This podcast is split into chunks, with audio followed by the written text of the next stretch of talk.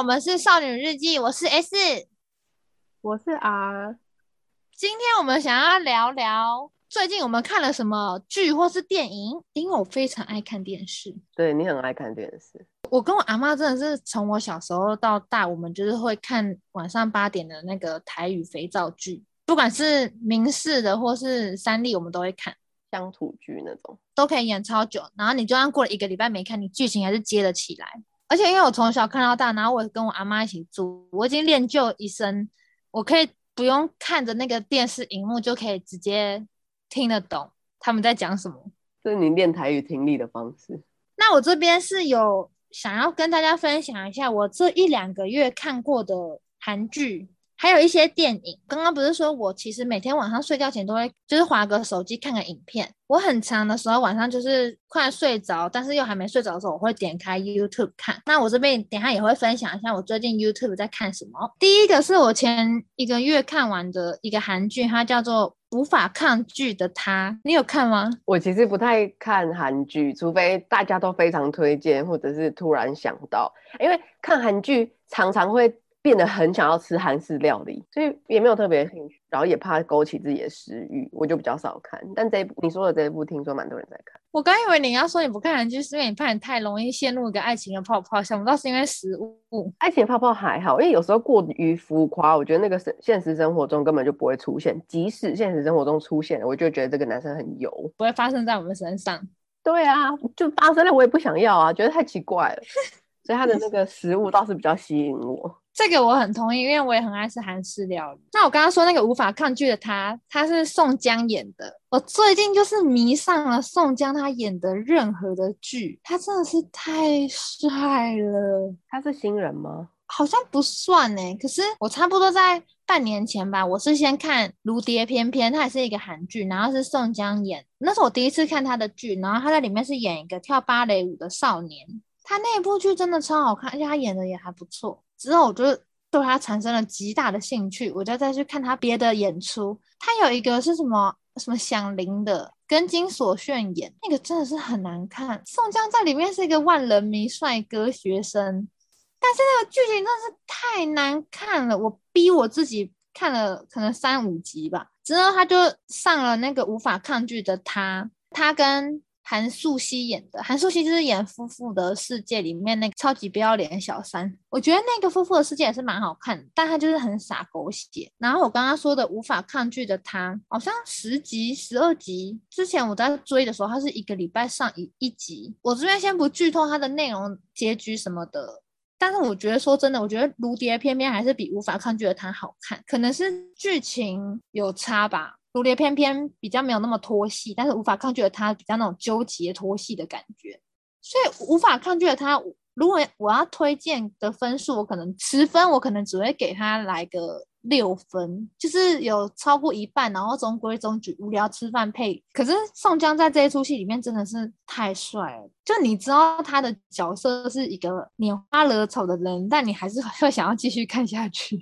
礼拜5的中午我都会在家吃饭，我发现最近电视上在播《她很漂亮》，还有一台是在播《太阳的后裔》。我知道这2部剧都很蛮久了，可能应该有超过3-5年了，可是这2部剧真的是很好看欸，你有看过吗？没有，我真的不太看韩剧，我看太少了我的韩剧。天哪，我跟你说《她很漂亮》很好看，《太阳的后裔》也很好看，2个是完全不同类型的，但也都是偏爱情。《她很漂亮》是比较搞笑一，《太阳的后裔》就是大家很有名，大家都知道那个双宋夫妻离婚啊。哦，我知道他们离婚，但我不知道他们是因为《她很漂亮》结缘的，是《太阳的后裔》结缘的。那个《太阳的后裔》里面就是演军人跟医生的相恋故事，整个很戳中我的心欸。可是我其实在看《太阳的后裔》的时候，我不是特别想要看双宋夫妻的那一 part， 因为我很喜欢副主角跟男副主角他们的爱情故事，我觉得那一 part 更好看。然后她很漂亮是我跟她说比较搞笑成分的，他的男主角是胡旭俊，他在里面也是演一个很帅，但是在他很漂亮的那一部里面，我还是比较喜欢男二，然后是那个始源演的，就是 Super Junior 里面的那个始源。我其实没有在他韩星或是什么韩团，但是那个始源他在里面演的超好的，而且他在里面真的会演到让你就是很心疼男二，就觉得啊他长得也不差，而且对女主角超好的，然后他超好笑，就他的那个角色超级好笑。啊，你最近有看什么剧吗？有啊，最近我前一阵子去年吧开始追进击的巨人，但是这个是已经很久很久很久的漫画了，我不是看漫画，我是看动画，然后我就追到动画的最新，然后还没有出接下来的甚至结局。它是漫画完结了，但是它的动画还没有完结，动画好像明年。我看完这一部之后，最近我又开始看别的类似的就是这种漫画动画的东西，是钢之炼金术师，太好笑，因为以前我不太喜欢看这种打打杀杀啦的动画漫画嘛，然后最近听一些他的描述觉得蛮吸引人的，就想说那我就试看他的画风，我也蛮喜欢的。他大意就是在讲一对兄弟，他们还是小朋友，可能十几出头岁而已，然后他们的妈妈去世，他们就想要把妈妈用炼金术炼回来，但是失败之后弟弟的身体就不见了，所以他们要开启一段找回弟弟身体的旅程。然后弟弟身体不见的话，他的灵魂还在，他哥就把他封印在一个盔甲里面，他们就兄弟俩这样一起去冒险的故事。我想问炼金术是什么东西？你刚刚不是说兄弟俩在练炼金术吗？对，炼金术这里对我自己来说蛮新的概念，我觉得很酷，就是等价交换。其实我之前没有想过这个，因为之前有时候会幻想说你想要什么特异功能，或者是你想要干嘛，那一定是要付出的嘛。因为我之前听我很喜欢的那个 podcast 台通，他们就有一集在讲那个超能力特异功能这种东西，然后他们里面就有提到说要价交换，就比如说你要有一个超能力，那你要有另外一个东西去换，就是 你没那么爽啊，你不可以什么都要有。然后这个炼金术的等价交换，就是因为常常我也很搞不懂，就我跟我男朋友一起看，我一直以为他的炼金术就只能炼钢，他就只能炼出钢的东西。他有时候在帮别人修花瓶，比如说花瓶破掉了，然后他就是施展一下他那个法力，然后花瓶就回归原状，或者是他可以直接徒手炼出一个大木板或者是干嘛。我就说为什么会有这些材质出现，他不是只能炼钢吗？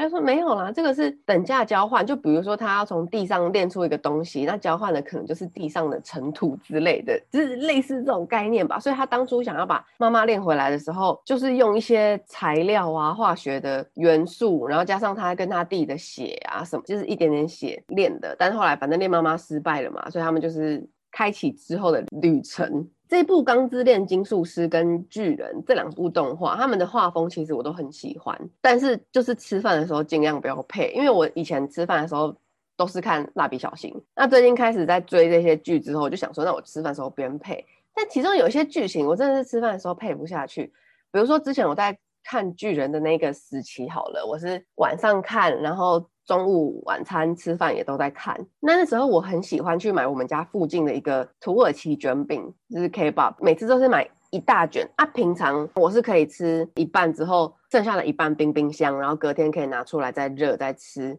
就大概都是这样。但我巨人看完之后，我再回去看蜡笔小新，然后我还是一样偶尔会去买我们家附近的 Kebab 吃。我发现我可以一餐一次吃到2/3，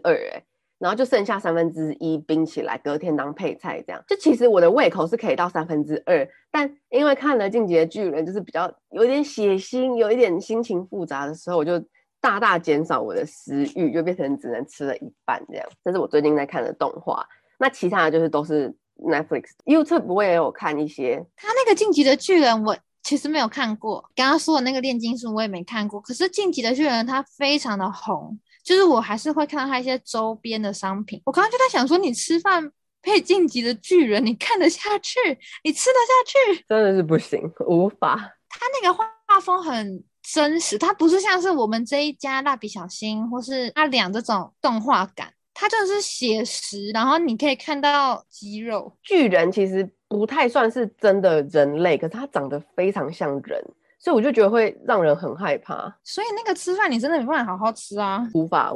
你有在看 Netflix 的剧吗？因为我接下来都是推荐 Netflix 的，可是我觉得我们 Netflix 里面可能也不太会有重叠的。 Netflix 的话，我最近才刚看完一个斯卡罗。我知道你那边是不是没有像台湾一样这么早就开始上映了？8月30之后有一个新的平台叫 Taiwan Plus 吧，它是给海外的人可以用正当的管道看到斯卡罗。对，我也是把它加入我的待看清单。它是像是 Netflix 那样子的影片串流平台吗？已经过了8月30，它已经正式上去了，可是我还没有去研究，因为我最近还在沉迷钢之炼金术师。欸，你刚刚说到这个，我就想到台湾在今年年底，就是12月31号，23台不是都有那个 Disney Channel 吗？它那个明年开始 Disney Channel 就要退出台湾，然后 Disney Plus 就要加入台湾的市场，就变成以后如果要看 Disney 的东西，影片或卡通，你必须去像 Netflix 那样买会员你才能看。我觉得不错欸，因为Disney Plus 它其实没有到很贵，跟 Netflix 这些东西比的话，它其实价钱算蛮低的，是非常想要买，因为感觉平常在做事的时候没事放个背景音乐，然后或者是舒服一点的吃饭，你就想要配一个浪漫的公主卡通什么的，我觉得蛮值得买。而且他们也会自己像 Netflix 一样出一些他们的剧，蛮值得看，蛮值得买的啦。我觉得怎么办？我觉得我可能会买，可能80%吧。我觉得可以欸，可以查一下它大概多少钱，如果负担的话可以。因为我就是很爱看电视，然后从小 Disney Channel 是陪我长大啊，然后偶尔我有时候会想要看一些什么你刚刚说的公主卡通或公主电影，那如果没有 Disney Channel 我该怎么办？对啊，那我觉得可以买。其实除了公主什么什么的，它有很多也是 Disney 出版的，但是不一定是公主的，然后还有那个漫威也是属于 Disney 公司，然后那个 Pixar 皮克斯他们也是 Disney 旗下。我觉得这个真的会蛮让我诱惑想要买。我觉得可以，但不知道它会不会有什么家庭方案啦，这可能就之后要再研究一下。Netflix 我有两部分，有一部分是比较以前看过的剧，然后最近出新的season， 一些是我会去看以前的电影，以前是真的很久以前，比如说1990年的那种。我先分享一部旧的电影，是很久以前的，它是96、97年，1996、97那时候做的，然后它的名字叫做 As Good As You Get， 翻译台湾叫做爱在心里口难开，然后它在香港的翻译是猫屎先生。它就是在讲一个比较孤僻，比较有洁癖强迫症的人，他是真的是强迫症，就是真的被诊断出来的那一种，所以他会可能比如说上餐厅吃饭，他会带一些自己的餐具啊，然后都摆好都干嘛的。他其实他的这些症状啊，还有他的生病啊，有时候讲话会蛮直接，然后不考虑别人的感受，所以其实他身边的人都有点受不太了他。可以忍受他的是他常常去的一家餐厅的一个女服务生，我觉得那个女服务生的 EQ 真的很高，她总是可以在我很想要生气的时候用比较柔和的方式去回复她，但她还是有惹那个女服务生生气啦。那其中就是在讲老先生的冒险故事嘛，就是他很洁癖嘛，他也不养动物，但是他的邻居吧有一阵子生病了，然后他的猫就需要别人照顾，他就请这个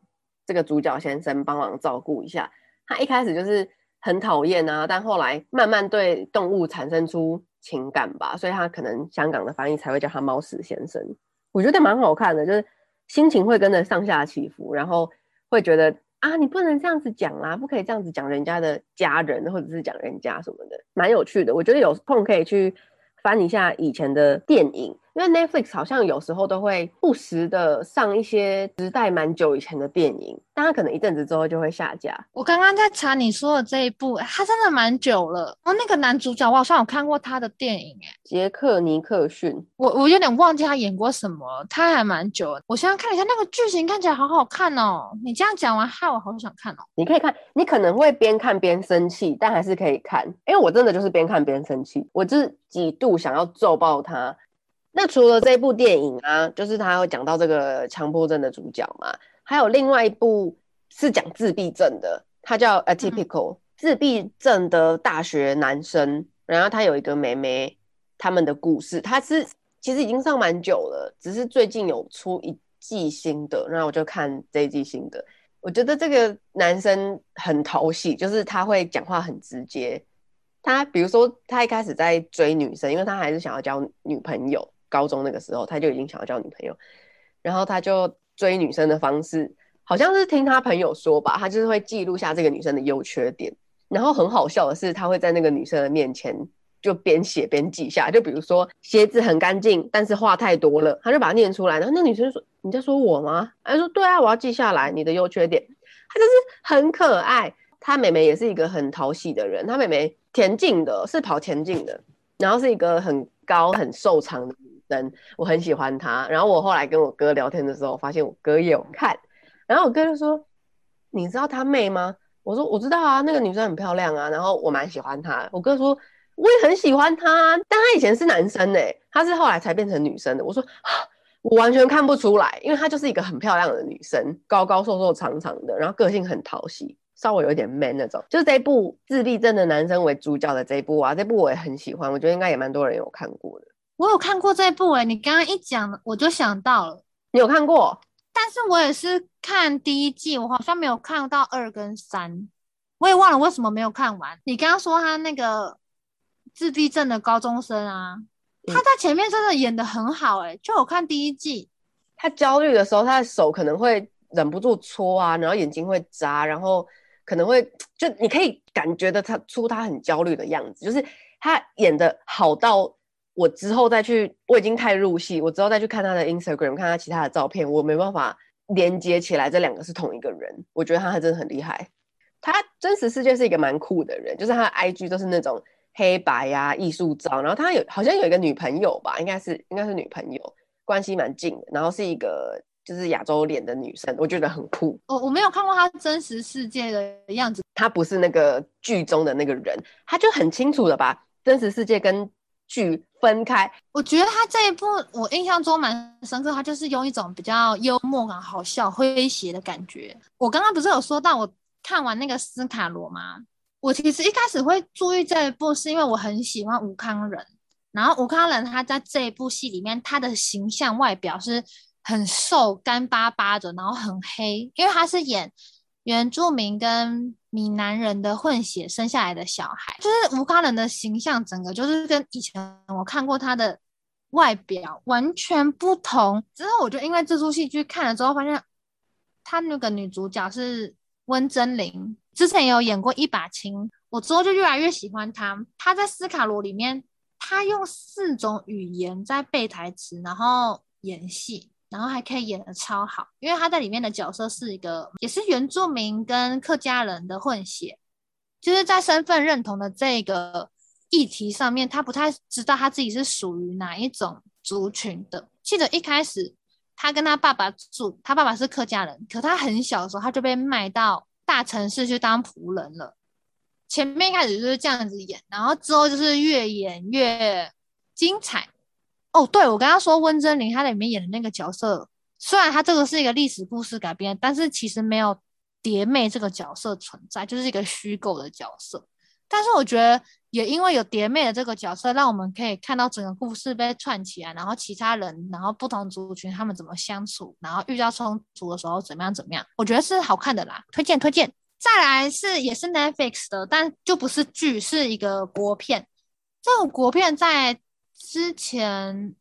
还没有疫情前还可以去电影院不用梅花座的时候，我就已经在电影院跟我男朋友看过，他是邱泽跟徐伟宁演的，叫做《当男人恋爱时》，这个你应该知道吧？我听过这一部戏，好像上映没多久之后就疫情爆发了，然后就电影院就没办法开了嘛，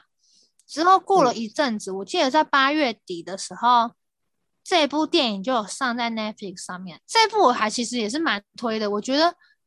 看了很多邱泽演的戏，就是从小什么无敌三宝妹啊之类的都一直看邱泽，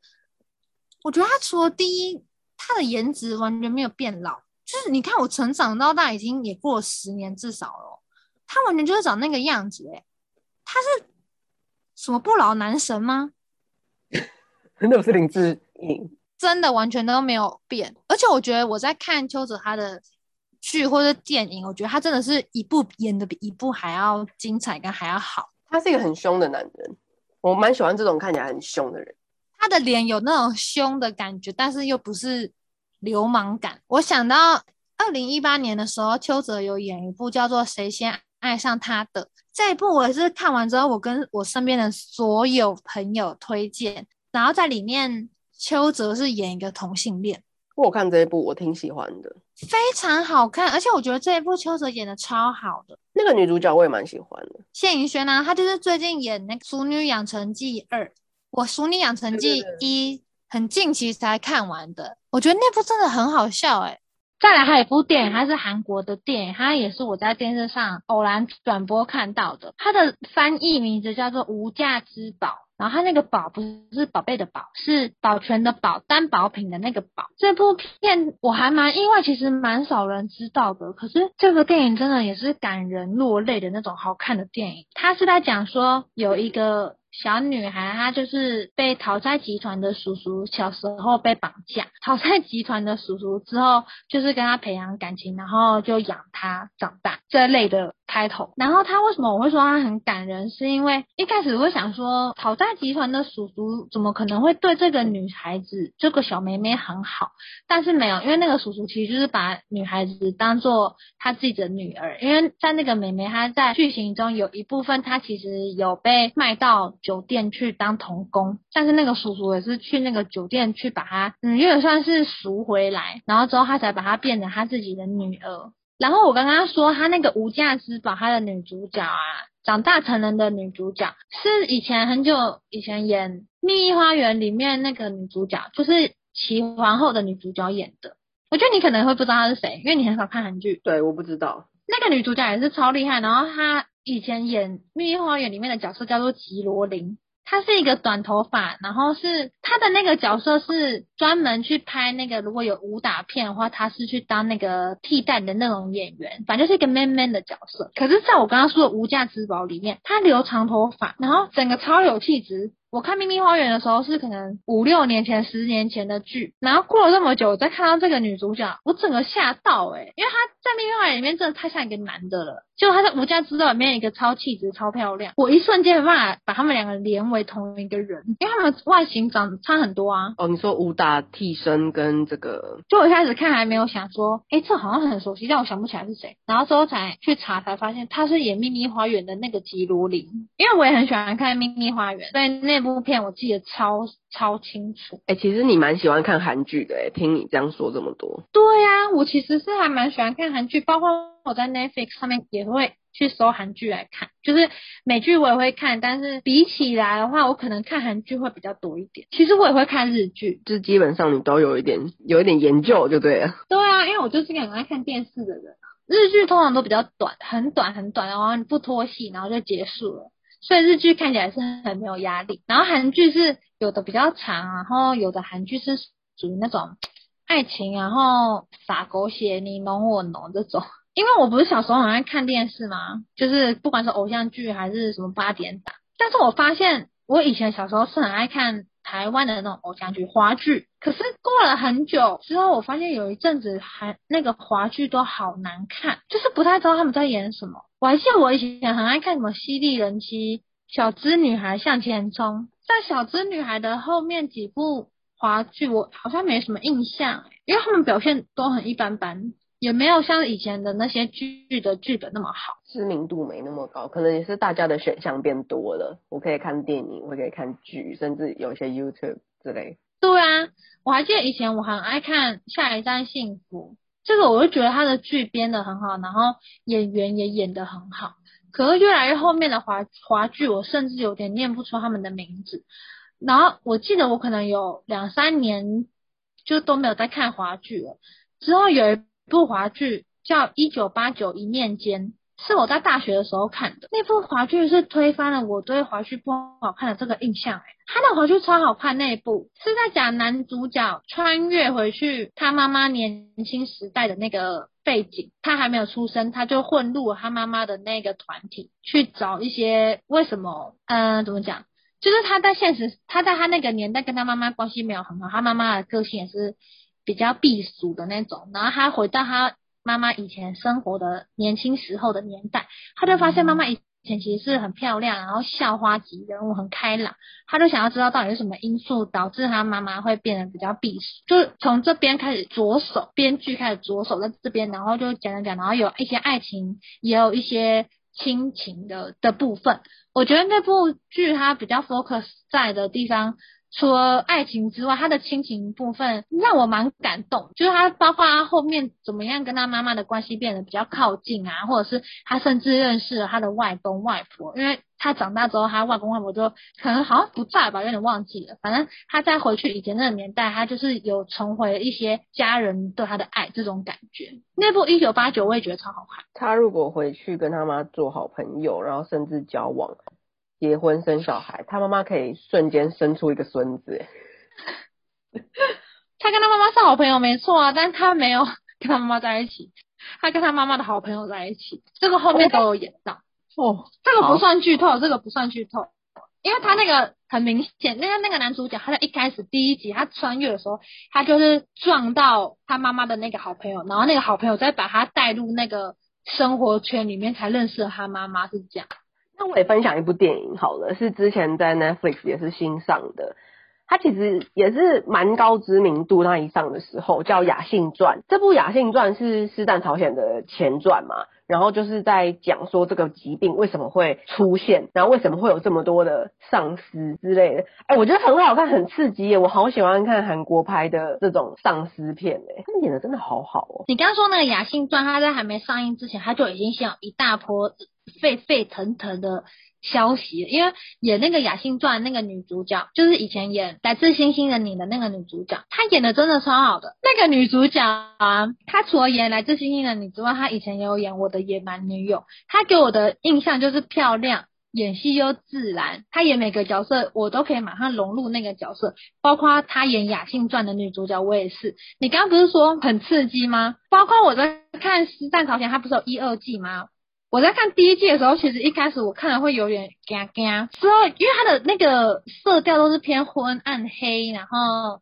营造出那种画的感觉，所以我开始在看的时候，我就是有在犹豫到底要不要看第2季。可是我又看了第1季，我就觉得那应该要继续把它看完吧，所以我就看了第2季，就第2季也很好看。之后他又推出了《雅信传》，又更好看。你刚刚不是说你很着迷于韩国拍的这种丧尸僵尸这种片嘛，我觉得韩国人真的是还蛮厉害，因为你看僵尸这个话题，你根本其实也不知道到底世界上有没有僵尸。然后以前很流行那个美剧《阴尸路》，我其实那个我不太敢看，那个有点太血腥了。我虽然有跟我朋友一起看过几集，但我没有疯狂到每一集都有追。但是我觉得失战朝鲜这边，他真的是给我一种我可以真的去了解当时他们韩国是什么抢夺地位，还是就那种政权转移的那种紧张气氛感，真的是很好看。然后女主角全智贤她又演得这么好，因为她的那个全智贤的脸是一种，她的五官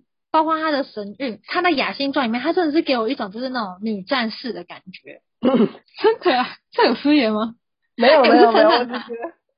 笑。我有看完雅信传，但我看完蛮久了，那也蛮久以前了。之前在这个失战朝鲜之前啊，不是有一些其他的丧尸电影、丧尸剧，比如说那个 Train to Busan， 它那个也是很好看。然后那一部出来之后，也是大家沸沸腾腾的在讨论，然后就会有一些新闻，其实我也不知道这个是不是真的，他们就会报道说他们的丧尸其实是韩国那边很厉害的舞蹈家去演的，才可以做出一些很高难度，比如说他躺着然后突然间脚就要这样起来什么的，他其实是很高难度的动作。我就觉得天哪，真的太强了，他们就是花很多资源在要把这个东西做好上面。所以你是说其实那些昏昏暗暗的丧尸其实都大有来头的意思吗？感觉是欸，很强欸。哇塞，我在看的时候我是觉得他们演的都很好，而且他那个气氛也都把我们带入的超好。对啊，很紧张。雅信传我也是推，但是雅信传它是真正的历史改编的吗？我不太清楚啦，但丧尸这个要说是真实改编，比较没有办法说服我。对啊。可是我刚刚不是说我在看《失战朝鲜》的第1季有点看不下去，一开始是因为我其实很喜欢看那种可怕或是鬼片之类的，但我是会怕看到血的电影或电视，我不会怕。就是如果是像安娜贝尔那种是鬼魂或者是幽灵这种我就反而还好，可是如果是那种见血的像是僵尸这个一定会看到血嘛，或是什么以前很有名的那个美国电影绝命终结战那系列啊我都会有点怕我以前看绝命终结战的时候它不是有一幕就是云霄飞车然后把你头削掉啊我这个记到现在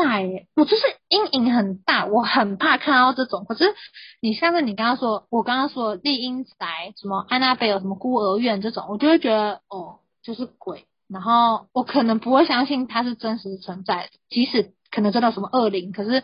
那种没有流血的，我就觉得还好。绝命终结战啊给大家的童年阴影真的很大，有些人不是会想去晒日光浴，然后没有太阳的情况下他们会去一家店，然后就会关在一个很像棺材的东西，但里面都是那种蓝光，然后就可以迅速晒黑，那个真的让我觉得好可怕因为它还有另外一种，它就除了这种很真实的令人害怕之外，它有一种是你关在一个空间可是出不去的那种感觉。我就每次搭电梯我都很怕电梯故障干嘛，因为我就很不想要关在那个空间里面，然后他又让我看到这么比电梯还要在更密闭的空间，然后他在里面这些挣扎，我就觉得不行真的。你刚刚说那个晒日光浴的啊我这个也是印象超深刻，我觉得超可怕。你完全没办法就是去控制你自己，就是你想要离开那个箱子你也离开不了啊。可是你知道我绝命终结战是到了快高中甚至已经要大学我才看，然后我还是觉得很可怕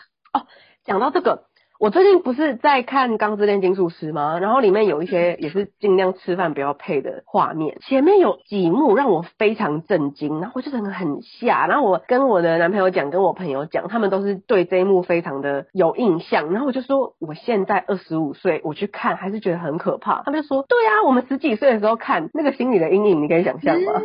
这跟我们的绝命终结战一样，真是太可怕了。对啊，你看刚刚那个云霄飞车削头，我永远记到现在。还有云霄飞车之前有一个好像是真的新闻吧，这是发生在台湾，然后那个是一个女生坐云霄飞车，可是没有绑头发，她的头发就被机器吃进去，我觉得超级可怕的所以我听了这个新闻之后，我每次小心翼翼我都要把头发绑好，因为那个画面会一直在我脑中晃。真实事件吗？好像是真实，我记得是新闻。非常可怕，我只知道有人去搭云霄飞车什么的，可能设施坏掉还是他没绑好要飞出去，这个我就已经觉得很可怕了。这个真的很可怕那除了这个雅信传这个僵尸片，现在讲到僵尸片我就想到以前的那个林正英那个港片那一系列的中式僵尸，他们就是会被贴一张符然后跳跳跳你不可以呼吸这种，那这种僵尸是比较丧尸应该他们是说是丧尸。然后还有另外一部我在 Netflix 上面看的片，它也是我以前就有追，然后它最近出新的一季，它不算是剧，它有点像真人秀那种，然后是它的名字叫 Love is Blind， 它就是会分男生女生，然后让他们各自去联谊，可是联谊的前提是他们会隔着一面墙中间，所以你只能用声音然后聊天的内容对方的回复去跟这个人相处，你没办法真的看到他的脸，最后配对成功就是要求婚，然后还会上演一些女生啊，比如说两三个女生喜欢同一个男生，然后他们都会觉得这个人就是我的你不要想什么，就是女生互相可以看到女生的长相，男生也是，就变成他们去配对完去约会，我看到的他们都已经结局了，就是有些配对出来然后他们见到面之后会再相处去旅游干嘛，相处之后再确定是不是真的要结婚，那当然很精彩，就是有些成功有些失败嘛。最新出的这个是在讲说他们已经过了一两年后吧，就是现在也有疫情然后他们才继续回来聚说这段时间他们发生了什么，他们有没有跟原本的那个对象继续相处下去。对，它里面有一个女生特别不受到欢迎那个女生有点也不是动手脚，她就是有一点会去跟已经配对好的那个的男生讲一些东西之类这种情节啦，然后就让别人很不喜欢。然后他最新出的这一季有一个算是特别来宾吧，他是里面其中一个男生的朋友，然后那个女生同时又是另外一个 Netflix 真人秀的一员，另外一个真人秀叫 Too Hot To Handle， 就是在讲说一群型男美女然后不可以接吻不可以发生关系什么，那个真人秀他是从里面出来的，然后他刚好是我在看的这一部的其中一个人的好友，然后很好笑，就是那个男生就带这个另外一部真人秀这个女生来参加他们的派对，其他的人就议论纷纷说这个女生是不是跑错真人秀了，就都是 Netflix 的剧。你刚刚说那个真人秀，我忽然想到我很久以前有看过一个也是 Netflix 的真人秀，它的中文翻译叫做双层公寓，然后我是看东京的，它是2019到2020，你有看吗？ Parents House 是吗？对对，但我没有看是因为它没有中文字幕。哦，是吗？我喜欢看有中文字幕的。我看那个有耶、那地区不同啊，你在台湾啊。哦对吼那个东京的我觉得还蛮好看的耶。可是你知道我刚刚上网查它有一个还蛮难过的事吗？你说那个摔角选手？对，我吓到耶。你现在才知道？他那时候沸扬扬的，然后这一部 Parents House 因为这个关系好像就是先暂停不再。而且你知道他那时候才22岁。哦，你解释一下那件事情好了。就是我们刚刚说的这个双层公寓啊，这个东京的它是日本那个真人秀，就是在讲说有6名一起住进一个漂亮的房子，然后他们在探索爱情，然后他们有不同的生活跟事业的年轻少女男女，就他们的年纪可能落到20-30岁之间的吧。然后就是有点像是陌生人住在一起的感觉，然后再拍他们的相处，可能有些人喜欢谁啊之类的。我们刚刚说有一个很可怕的事情发生，就是在这个播完之后过了9个月、10个月、快1年，里面有一个女主角叫木村，她自杀，而且她那个时候死掉才22岁，我觉得太震惊了。那我现在查，原来是因为她好像在去世的前几周，她有受到网络的霸凌，对，就是有人在媒体上面恶意的键盘手在攻击他。前面他是一个摔跤选手吧，还是摔跤，然后他就会有一些他自己的摔跤衣服，他是很珍贵，但你也可以想象他是职业的人的话，他一定会有一些他很珍惜，然后可能价钱也非常高的衣服，就是摔跤衣服。然后他其中有一个男生好像是帮他洗衣服的时候没有注意到，然后把那个摔跤服洗到变形还是缩水还是干嘛，然后他就非常生气。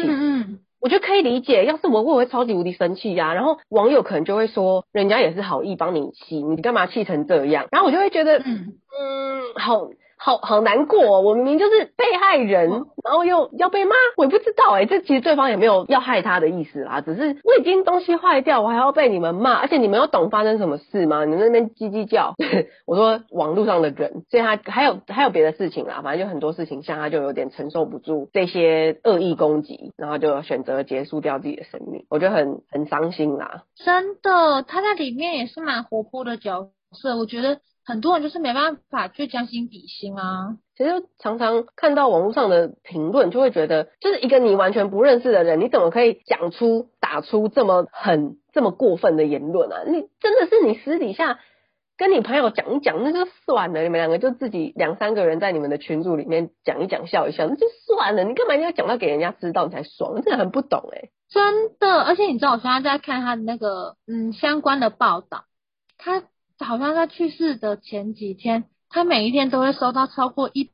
则以上在骂他的留言这个你怎么可以承受得住？他是一个普通人，就是一个路人，他不是本来就是对艺人或者是干嘛，然后他要突然间接受那个身份的转换，然后还要突然间接受这些人的谩骂，完全不能接受，好难过。这去年的事了，我现在才知道。那你还有什么剧想要分享的吗？我这边还有2部是我还没有看，但我先推。有一部是 Netflix 的叫 Money Heist， 它是西班牙的绑架片，然后它是前面几季已经上一段时间了，然后这2天有上新的一部喜欢我还没有看，我就先推这一部可以去看。那另外一部我想要推荐的不是 Netflix 的，也是很久以前的1992年的，因为我很喜欢看港片嘛，然后我昨天前几天在看那个 YouTube 的时候，看到有一个频道叫上班不要看，就是呱吉跟他的员工们的那个频道，然后他们就是有在考港片大问答，然后里面呱吉就非常推荐这部电影，叫做《阿飞与阿基》，他可能还有另外一个名字叫《亚非与亚基》，因为毕竟是翻译嘛，广东话翻过来的。他就说很值得看，这是什么有趣的片，然后又怎样，他就讲到我已经先把它存下来，我就是要看这一部。他里面的人有谁？我随便讲2个，梁朝伟跟张学友。这2个人演搞笑的片一定要看一下的啊！所以我就是先把这个存起来，我也想要看这个。我比较意外的是你没有看看过？你这个港片通欸。我没看过欸，我真的没看过。你刚刚说呱吉那个上班不要看，我有时候看 YouTube 也会看欸。他们蛮有趣的，蛮幽默的。对啊，因为我刚刚最一开始前面不是讲到，我其实是很喜欢睡前的时候看个可能30分钟、1个小时那种短片助眠。我就是如果我那天是很想睡觉，我可能就会点开我的 YouTube 来看。你刚刚说上班不要看，我说有看。还有最近我也会看木棉花的频道。就是木棉花，不知道怎么从前一阵子就开始在连载《小当家》，中华一番小当家，我是认真每一天都跟着他一起看。可是我是一个不喜欢看首播的人，他好像9点还9点半会首播，我是一个不爱跟播的人，所以我都会等到他播完之后，可能10点10点半我才会点开那个小当家来看。尽管小当家我已经看过，你知道，好几百遍，但我还是很喜欢，然后我就会真的很认真的每一天都守在那个手机前面，等到10点11点的时候看。然后除了我刚刚讲的小当家之外，你一定知道我有一个非常非常喜欢的 YouTuber Kelly。 答对，我超级喜欢 Kelly， 她的 YouTube 叫